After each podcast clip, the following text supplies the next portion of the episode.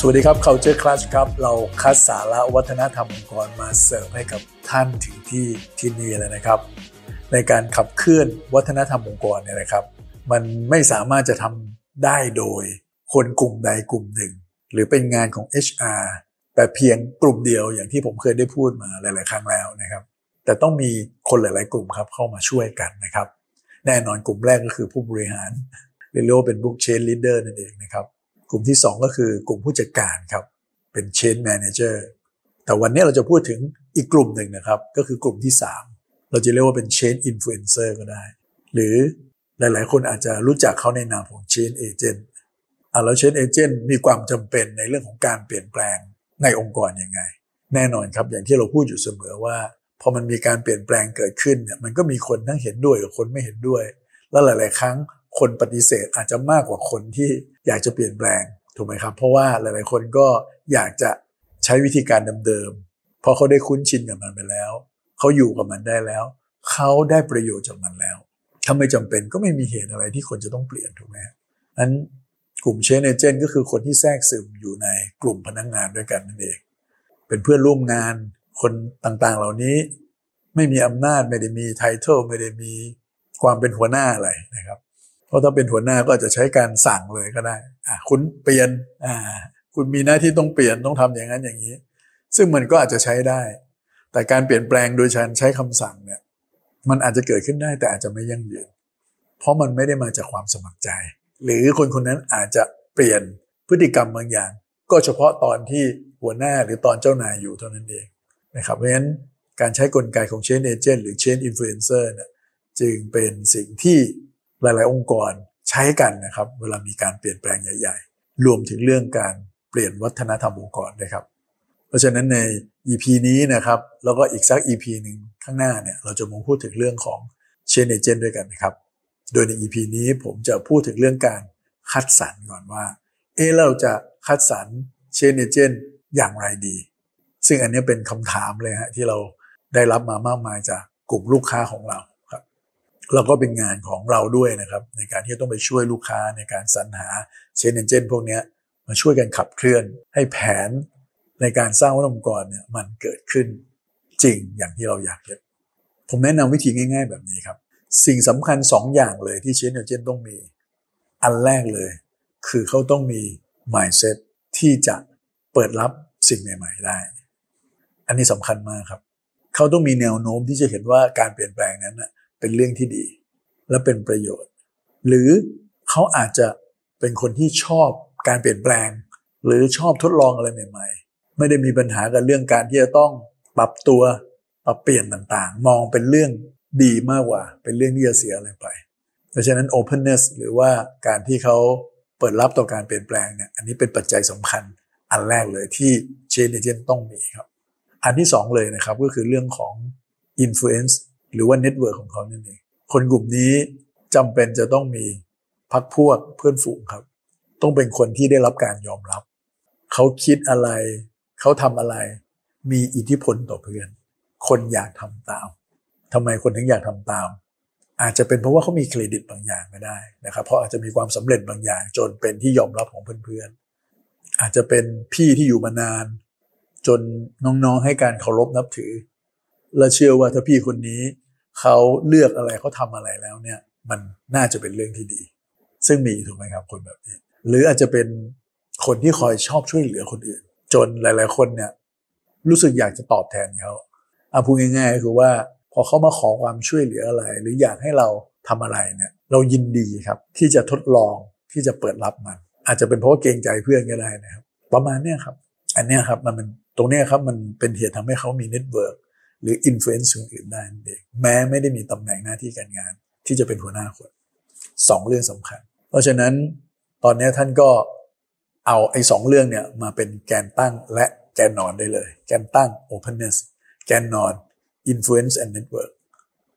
มันตัดกันได้สี่ช่องถูกไหมฮะ เรามาดูกันทีละช่องด้วยกันครับ ช่องขวาบนเลยเนี่ยก็คืออะไรครับ คือเขา open ขณะเดียวกันก็มี influence มี network ที่แข็งแรงด้วย คนกลุ่มนี้ไม่ต้องห่วงเลยครับ ดีแน่นอน น่าจะเป็นกลุ่มยอดปรารถนานะของการสร้างการเปลี่ยนแปลงนั้นถ้าเราเจอคนกลุ่มนี้เมื่อไหร่ก็ต้องล็อกตัวไว้ก่อนนะฮะเรียนเชิญมาเข้าร่วมกระบวนการของเรา อีกกลุ่มคือกลุ่มซ้ายบน ซ้ายบนคืออะไรครับ คือเขามีความ open สูง เปิดรับอะไรใหม่ๆ แต่ network แต่ influence อาจจะไม่เยอะ อาจจะเป็นคนรุ่นใหม่ก็ได้ ที่เพิ่งเข้ามาทำงานในองค์กรใหม่ๆ เพราะฉะนั้นคนกลุ่มนี้ก็มักจะเปิดรับอะไรใหม่ ๆ ได้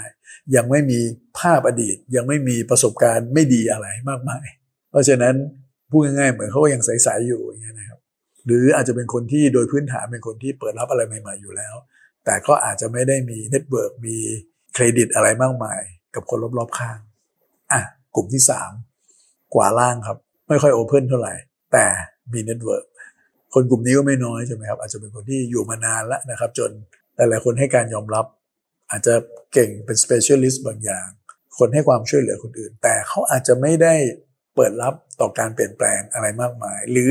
โดยเฉพาะการเปลี่ยนแปลงอันนั้นนะอะนี่คราวนี้เรามาดูกลุ่มสุดท้ายด้วยกันครับ กลุ่มสุดท้ายคือซ้ายล่างนั่นเอง คืออะไรครับ openness ก็ต่ำ network ก็ไม่มี อันแน่นอนกลุ่มนี้ก็อาจจะมีแนวโน้มที่ไม่อยู่ในข่ายที่เรามองเท่าไหร่เพราะไม่ได้เข้าองค์ประกอบทั้งสองอย่างเลยนะครับ เพราะฉะนั้นวิธีการที่เราจะทำได้คือว่าเราก็จะมองคนในหน่วยงานของเรานะครับ สมมุติว่าเราเป็นผู้จัดการแล้วเราจะต้องสรรหาเชนเอเจนต์ทีม culture ทีมเชนเขาอยากให้เรานำเสนอรายชื่อเชนเอเจนต์ขึ้นไป เราก็สามารถเลือกจากวิธีการนี้ได้นะครับ โดยดูจากคน 3 ช่องนี้เป็นหลัก คนช่องที่ สูงทั้งคู่เลยทั้ง openness กับ network เนี่ยไม่ต้องห่วงเลยครับ อันเนี้ยเราก็ใส่ชื่อเข้าไปอยู่ในช่องนี้นะครับ แล้วเราก็ใส่ชื่อคนอีก 3 ช่องที่เหลือไปด้วย อันนี้คำถามคือ ช่องซ้ายบนกับขวาล่างล่ะ อันไหนสำคัญกว่า หรืออันไหนเราควรจะเลือกก่อน อันนี้แล้วแต่นะฮะเพราะดีกีการเปิดรับกับดีกีการมี network เนี่ยมันก็แตกต่างกันไปอีก ถูกไหมครับเพราะงั้นเราก็ต้องเลือกอาจจะเป็นช่องต่อไปที่เราจะเลือกเป็นไปได้ทั้งซ้ายบนหรือขวาล่างเลย แต่ซ้ายบนเราก็อาจจะเลือกใช้เขาในมุมของการมาช่วยคิดช่วยขับเคลื่อนมาทำบทบาทอะไรที่มันไม่ต้องเกี่ยวกับเรื่องการ influence มาก ส่วนขวาล่างแน่นอนก็อาจจะต้องออกแรงหน่อยในการที่จะโน้มน้าวให้เขาเห็นด้วยกับเรา อาจจะต้องใช้อินเซนティブใช้รีวอร์ดต่างๆ เข้ามาช่วยด้วยนะครับ ซึ่งเราจะมีโอกาสได้พูดใน EP ถัดไปนะฮะเพื่อที่จะให้คนกลุ่มนี้เขาเห็นประโยชน์มัน หรืออาจจะต้องสื่อสารกับเขา เพราะเขาอาจจะไม่ได้เห็นประโยชน์ไม่ได้โอเพนเนื่องจากว่าเขาอาจจะได้ข้อมูลที่ไม่ครบถ้วนหรือยังไม่ได้รับการสื่อสารอย่างดีนั่นเองงั้นก็ทั้งสองกลุ่มก็เป็นไปได้ทั้งคู่ครับอ่าแล้วนอกจากนี้แหละครับ เราจะต้องดูอะไรอีก อันต่อไปเราก็อาจจะดูในกลุ่มของความหลากหลายนะครับว่า คนที่เป็นเชนเอเจนต์เนี่ยก็ต้องมีความหลากหลายพอสมควร ไม่ใช่ไปกระจุกตัวอยู่ในหน่วยงานใดหน่วยงานหนึ่งมากเกินไป เพราะว่าเวลาเราขับเคลื่อนการเปลี่ยนแปลงเนี่ยหรือโดยเฉพาะเรื่องวัฒนธรรมองค์กรเนี่ยนะครับ มันเป็นเรื่องของคนทั้งองค์กรนั้นมันก็ต้องมีการกระจายตัว นอกจากนี้มีอะไรอีกที่น่าจะเป็นคุณทีเรียทักษะเรื่องการสื่อสารก็จำเป็นครับ ถ้าเขาสื่อสารได้ดี สื่อสารได้เก่งเนี่ย อันนี้เป็นตัวบวกแน่นอนครับ ก็ไม่ต้องมาเพิ่มไม่ต้องมาพัฒนามาก และสุดท้ายนะครับ ถ้าสมมุติว่าเขาเป็นทาเลนต์หรือเขาเป็นกลุ่มที่เป็นมนุษย์ทองคำเป็นคนเก่งที่เราเล็งเอาไว้อยู่แล้วเนี่ยนะครับกลุ่มนี้ยิ่งดีเลยครับ เพราะว่าเขาจะมี motivation มากกว่า ในการที่จะอยากจะพัฒนา เพราะว่าการมาเป็นเชนเอเจนต์เนี่ยมันอาจจะเป็นส่วนหนึ่งของเส้นทางในการเติบโตในองค์กรได้ อันนี้ก็ต้องสื่อสารกับคนกลุ่มนี้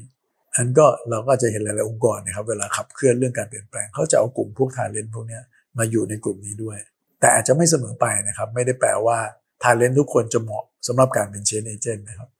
ก็จะต้องดูเรื่อง 4 ช่องที่ผมพูดประกอบไปด้วยนะครับ อันนี้ก็เป็นเบื้องต้นก่อนนะครับในเรื่องของการคัดเลือกคัดสรร